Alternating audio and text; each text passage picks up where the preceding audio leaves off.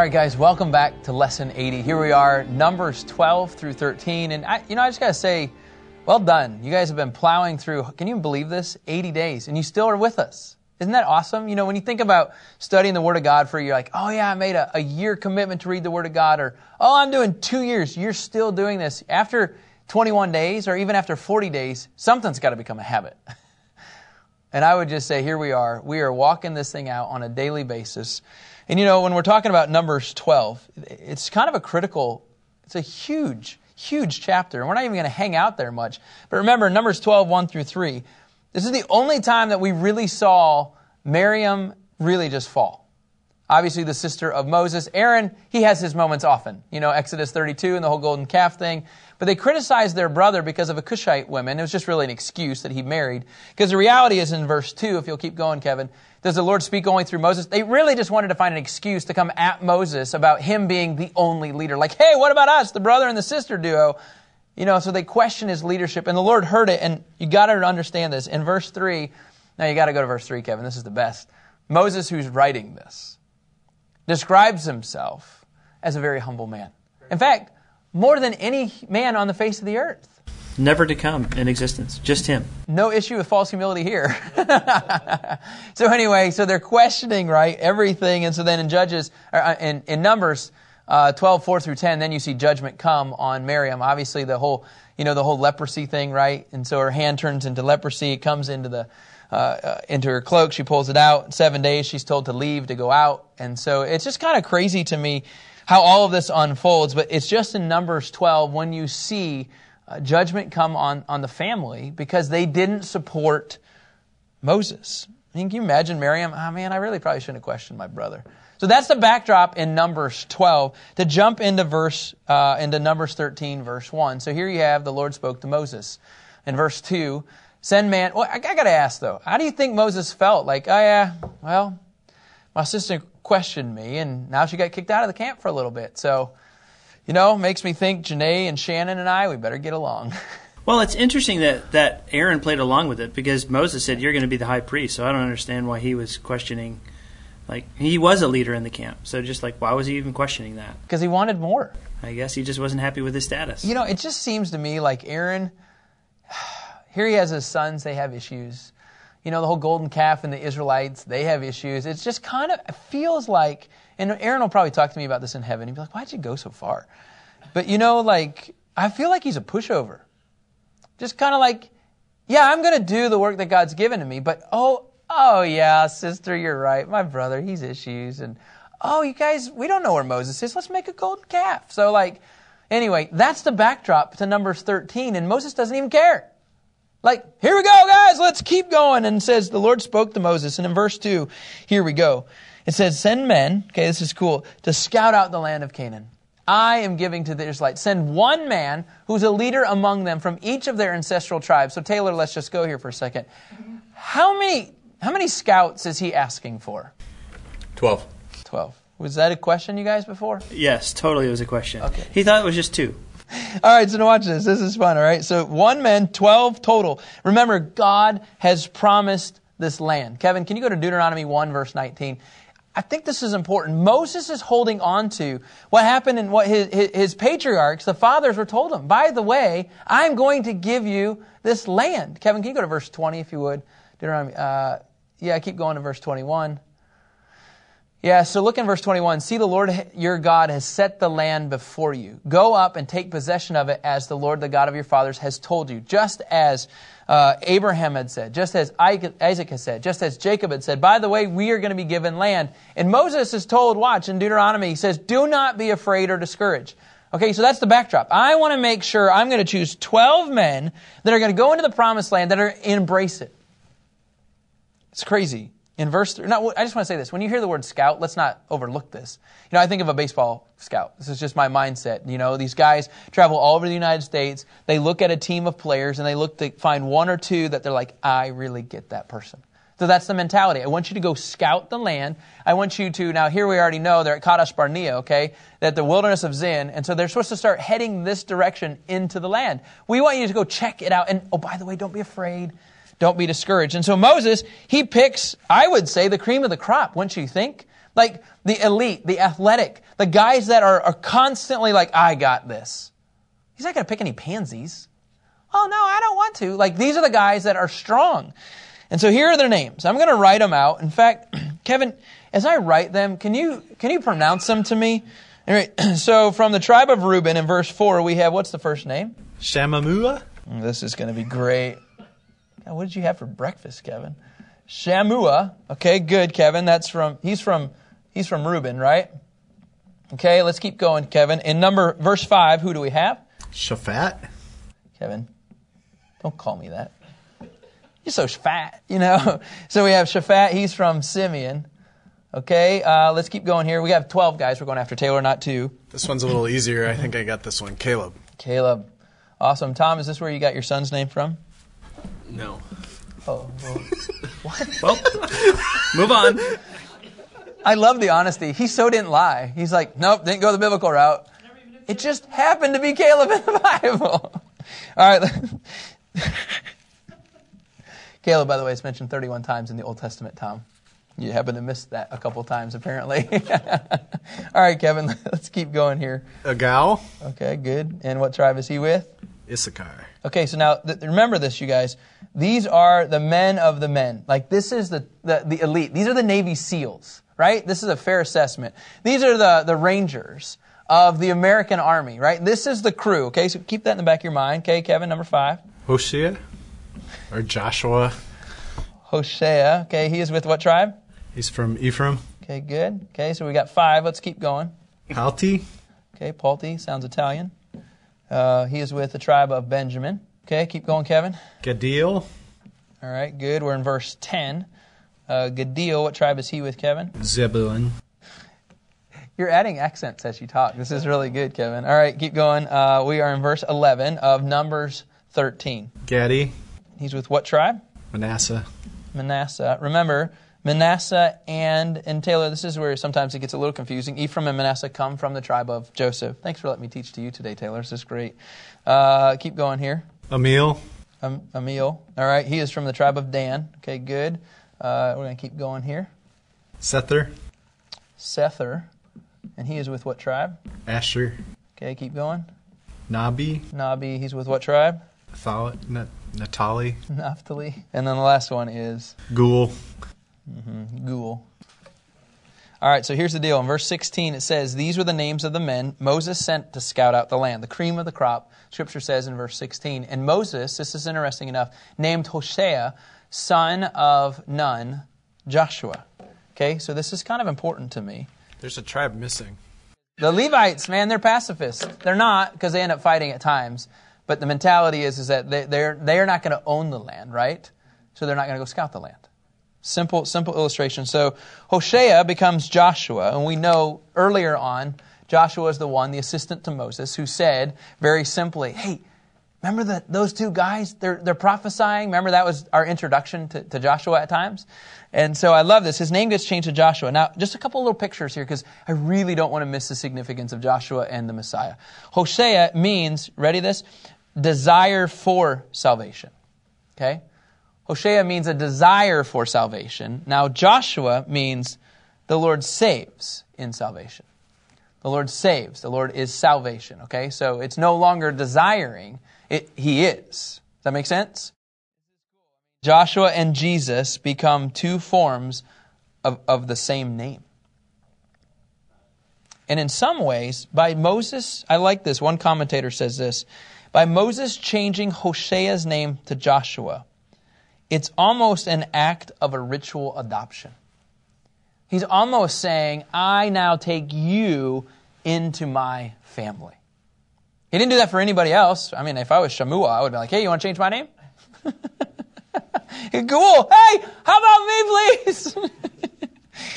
but I love it because it, it, establishes, I mean, think about this. God changed the names of people, Abram to Abraham, Sarai to Sarah. He changed Isaac, uh, no, J- Jacob to Israel. Like, it indicates a special relationship between the Lord and that person. Moses is, is doing the same thing. He's, he's saying, I have a special relationship with, with you. Now, here's where it gets fun. In verse 17, now the scouting report begins to take place. Verses 17 through 20, we're going to see, guys, I'm going to tell you what I want you to look for. So, as you're going into this land, a good leader will tell them, This is what I want you to look for. This is what I'm hoping for. In fact, this last week we had some missionaries from Ohio. We gathered together.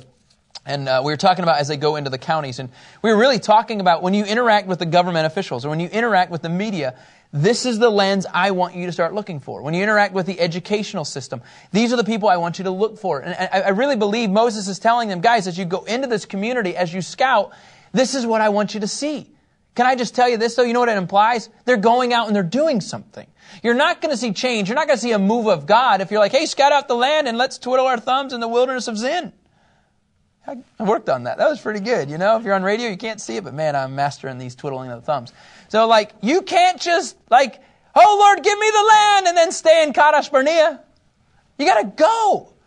And so he says in verse 17, go up this way to the Negev, then go up into the hill country. That's like Texas language, isn't it? Go up to the hill country. Verse 18, he says, and as you go, see what the land is like. So I want you to look for like the land mentality, okay? And then, oh, by the way, I want you to see what are the people like. Are they strong or are they, they weak? Are there few or are there a ton of them? Are there many? So like, I want you to look for the land. I want you to look for the people. I want you to describe what is it, what are the people like? And then in verse 19, is the land they live in good or bad? Are there cities and do they live in encampments or fortifications? So he's giving them the specifications, a checklist. Okay, yep, good land. You know, like he's walking them through. And then in verse 20, is the land fertile or unproductive? Like, do they have fruit or no fruit? Are there trees in it or no trees?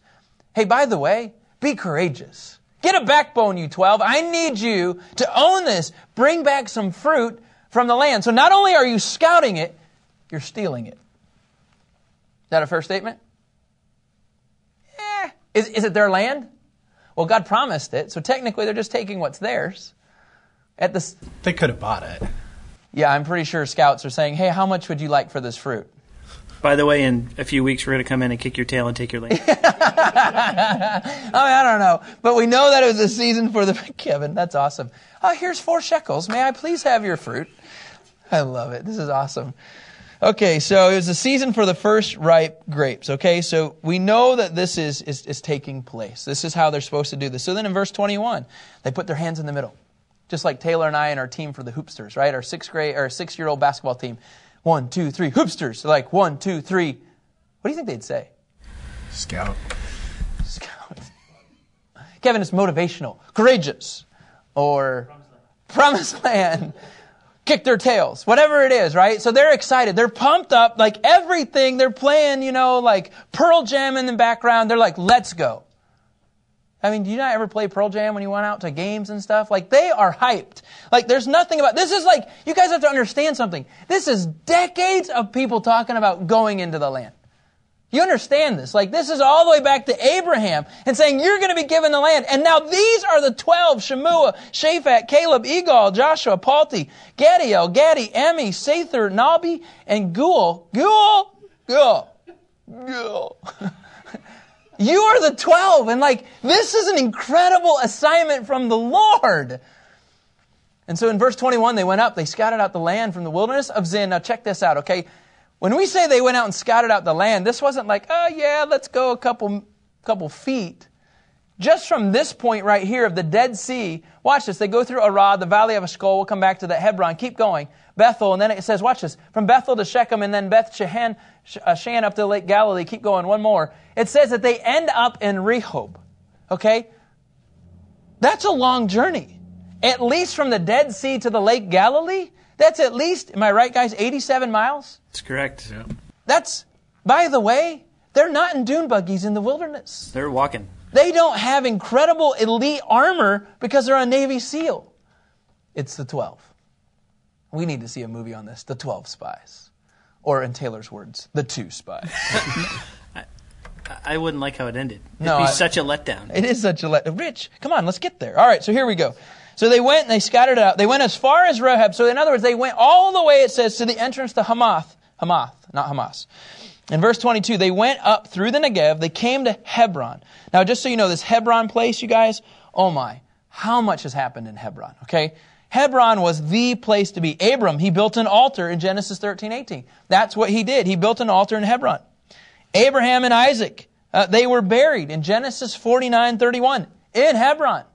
Lots has taken place. David's capital, Hebron. Here we go again. The inheritance of Caleb. Guess what? In Joshua 14, verse 13, Caleb received the inheritance that was Hebron. And so over and over again, this is the place to be. They came to Hebron. Okay, so 12 guys. Uh, wouldn't you love to have been like, you know, a little bird just following this conversation? Hey, what do you think about that? That's pretty good. Yeah, it's good. Hey, check out them grapes over there. You know, like the conversations they were just walking through land fertile, unproductive. Are the people mighty? Are they strong? Are they buying their food or not buying their food, right? Uh, you know, all these things. And so they're walking through Hebron, and then it just says, and they came to Hebron where Ahiman, Sheshai, and Talmai, the descendants of Anak, were living. Hebron was built seven years before Zoan in Egypt. Okay, just a little bit of, of a backdrop there. Uh, scripture continues on in verse 23. When they came to the valley of Eshcol, okay, when they came to the valley of Eshcol, okay, uh, they cut down a branch with a single cluster of grapes, which was carried on a pole by two men. It's time now to go to Painting 101. single pole, two men. You want to know the coolest thing about this is?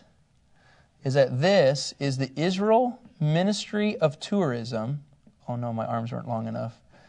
The Israel Ministry of Tourism logo. Did you guys know this, Rich? You've seen this, haven't you?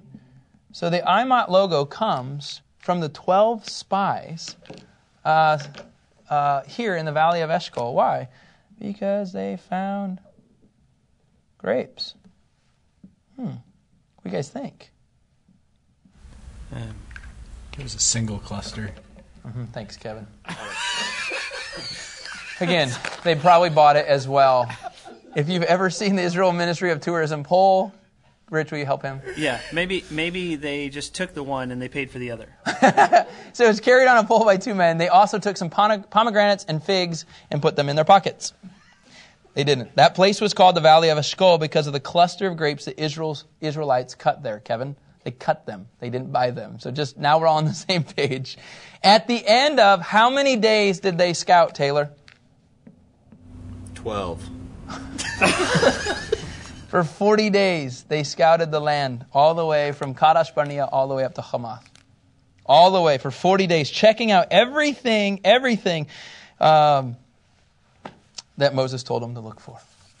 So now watch this. It says in verse 26, the men, they went back to Moses, Aaron, and the entire Israelite community. Everybody was excited. Everybody was waiting. They come back to the wilderness here of Zin. They come back to Kadesh Barnea, and, and they begin to bring back a report the whole community, and then they showed them the fruit of the land. Look, look, look what we got. And so for me, I think it's incredible because it says in verse 27, they reported to Moses. And here's what I would say I, I just it's two simple words. They came back and they gave a fruit report. And it says that we went into the land where you sent us. Indeed, absolutely. It's flowing with milk and honey and and in fact, look at the fruit. Here is some of its fruit. And Kevin, just I want to walk through a little bit because I, want people to understand how much the Israelites were ingrained that they're going to be going to a land that's flowing with milk and honey. I mean, how many times have we talked about this over and over and over? In fact, let's go to uh, let's start in Exodus three, verse eight. I just kind of build a little case, and you're going to say, well, that's kind of monotonous. So why are why are we going over this over? Because that's all they kept hearing, you guys. I, have come down to rescue them from the power of the Egyptians and to bring them from a land to the good and spacious land, a land flowing with milk and honey. And oh, by the way, it is the territory of these people the Canaanites, the Hittites, the Amorites, Perizzites, Hivites, and Jebusites. I want to just say something. The Amorites, it doesn't say Ammonites, the Amorites. As you continue to study in the book of Numbers, you're going to see the importance of the Amorites that they're going to go after and not the Ammonites. There's just a couple of little things that we'll, we'll talk about here. But again, look, the land that's flowing with milk and honey. It's not done there. Verse 17 of Exodus 3. Exodus 3, verse 17. Over and over. Remember, Moses is hearing this language. He said, I promised you that I will bring you up from the misery of Egypt to the land of Canaanites. Describes the people groups, and then he says, a land flowing with milk and honey. So the fruit report is, is oh, by the way, even amidst all of this, we're seeing fruit. Everything that you've promised, God, we're, we're actually seeing. Exodus 13, verse 5. Everything that you have told us, we are seeing. Exodus 13, verse 5. When the Lord brings you into the land of Canaanites, Hittites, and these people, which he swore to your fathers that he'd give you, a land flowing with milk and honey, look what it says. You must carry out this ritual. Implying he's going to give you the land, implying the land's going to be flowing with milk and honey. And yes, there's going to be enemies. We, he, he's not candy coating this. This is what I love about God. He doesn't just say you're going into the land and he doesn't mention the enemies. He mentions the enemies almost every time. And so, like, if you're true to what you're hearing, the truth, even though the enemies are there, you still have to recognize God's going to give it to us. You see, God always prepares us for what's ahead. He doesn't just paint a picture and say it's going to be peaches and roses. Is that a phrase? I don't know. Peaches and roses. It's not going to all be picture perfect. But He's got your back. And He says it over and over. Exodus 33, verse 3. That land that's flowing with milk and honey, I'm going to give it to you. Go up to the land flowing with milk and honey, but I will not go with you. And then he really gets into this because you're a stiff necked people group. But what? What does he say before they get to this process? I'm going to give you the land. This land is flowing with milk and honey. All right, so that's the fruit report. I could go in just so you know there's multiple verses that continues to talk about this. But now watch. Watch what they do. These 12, right now, at this point, we know that there's 12. We don't know who's saying the report. We just know that the scouts are saying the report. And then it says in verse 28, what I would say, they go from a fruit report to a fear report. And it says this However, the people living in the land are strong, and the cities are large and fortified. And the cities uh, are large and fortified. We also saw the descendants of Anak there. Okay, we understand that they're really, really tall, and Deuteronomy describes it. These people are big. And the Amalekites, Amalekites are living in the land of Negev. The Hittites, the Jebusites, the Amorites, they live in the hill country. And the Canaanites, they live by the sea and along the Jordan. Well, God is still faithful with His word. He said these people were going to be here. So you're just giving a report that God already said. And then it continues on in verse 30. Then Caleb. He quieted the people in the presence of Moses.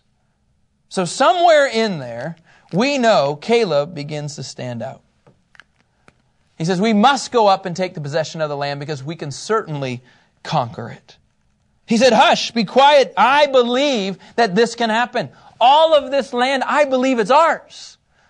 We must go up. In verse 31, scripture continues, But the men who had gone with him responded, We can't go up against the people because they're stronger than we are. Verse 32, so they gave a negative report. They gave a fear report to the Israelites about the land that they had scouted. The land we passed through to explore is one that devours its inhabitants, and all the people we saw in it are men of great size. Well, we already heard you say that. But it's not all. Nah, it's crazy. In verse 33, it continues on. Uh, yeah, in verse 33, it says, We even saw the Nephilim there the offspring of Anak were descended from the Nephilim. To ourselves we seem like grasshoppers, and we must have seemed the same to them. Oh man, where do I start? If God promises us something, He's going to allow it to come to fruition. The question is, and this is a fair question, when you look at your scouting, which way do you go? And Kevin, can you do me a favor? Can you go to 2 Timothy 1 7? 2 Timothy 1 7 is what I believe, for me, this is where we have to go. God has not given us a spirit of fear. Okay, so what? You see some big guys. Okay, so what? You see that it's a little bit of rougher terrain on certain areas, but He gave us a, not of a, a spirit of fear, but of power and love and a sound mind. This is how we're going to combat this. now, think about this, and we're going to, we're to wrap all of this up. Kadesh Barnea, this place right here, it's known as the scouting report. And when they come back, they give a negative report. It's 70 miles southwest of Hebron, 50 miles from Beersheba.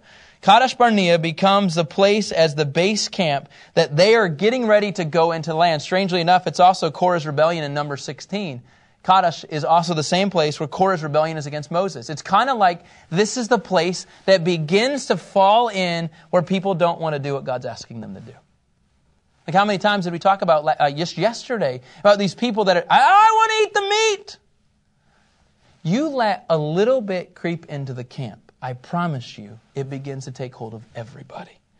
In Kadesh Barnea, this is exactly what's happening. Kadesh is where Miriam, the sister of Moses, actually is end up being buried. It's actually where Moses, strangely enough, in this area, he actually dishonors the Lord by striking the rock. This becomes a place in my mind of Kadesh Barnea, of a place of, of rebellion and resistance. And yet, even the Lord has said over and over again, I'm going to give you fruit. I don't know, guys. I, I want to go to you for a second. It, why, why do the, the scouts come back, the 10, saying, We don't think this can happen? They start seeing things with their eyes and not what they see on the outside, and they forget they forget the promises. Even though they've heard it, they they see with fear. Okay, so one point I want to go to Rich and Taylor and Tom if you guys have anything else. I want to go to this. So part of the fear was that they forgot the word. True? True. They forgot the promises of God. And because they forgot that, they, they camped out in their own world and not in his world. I don't know, Rich, what else? Why else would they? Uh, they just didn't trust God at His word. When I think of when I hear this story, I think of Luke eight. You know, Jesus tells his guys, "Hey, we're going to go to the other side of the lake," and then a big storm comes up, and these guys freak out because of the wind and the waves. And Jesus like stands up, calms them, he says, "Oh, you little faith, you know, where's your faith?" But the the beginning part of that, Jesus says, "We're going to go to the other side," and if God says it, it's going to happen. You just need to trust Him. It may not look like you think how it should look, but you just need to trust me because we're going to get there. I mean, it's a good word. Uh, Taylor, you want to add anything to that? Uh, I just think of John sixteen thirty three when he says like in this world you'll have trouble. He's like he's telling them, yeah, there's gonna be some bad dudes there. You're gonna be scared, whatever. But fear not, I've gone before you. So it's like, I mean, that's not till John, so maybe they haven't been told that yet. Yeah. But still, the mentality is, and I want to I want to quote what Warren Wiersbe says. That I think describes everything the three of you just said. Tom, I think you're okay. Am I right? Okay. Wiersbe says this. Okay, a faith that cannot be tested cannot be trusted. And God tests our faith to help us make sure it's genuine. And then that helps us grow. So a tested faith is what allows us to become more like Him. Well, oh yeah, just go ahead. I'll give you the land. Go ahead, I just cross the Red Sea, it'll be fine. Like every one of these components requires us to take radical faith. And I think what we're seeing is, is that not all the time um, do we trust Him, we trust ourselves. One of the commentators just says, whatever He promises, I love this, He'll perform. Whatever God promises, He'll perform. Romans 4, verse 21. Kevin, will you go there? Whatever God promises, He'll perform because He was fully convinced that what He had promised, He was able to perform. You guys, we have to believe that God's promises are going to come to fruition, and it has to come with faith. Hebrews 11, verse 6. Hebrews 11, verse 6, this is what He's asking us. This is what He requires of us. Scripture is pretty clear. Now, without faith, it's impossible to please God. You want to know what it really comes down to, the scouting report? It actually has nothing, no, nothing to do with the scouting.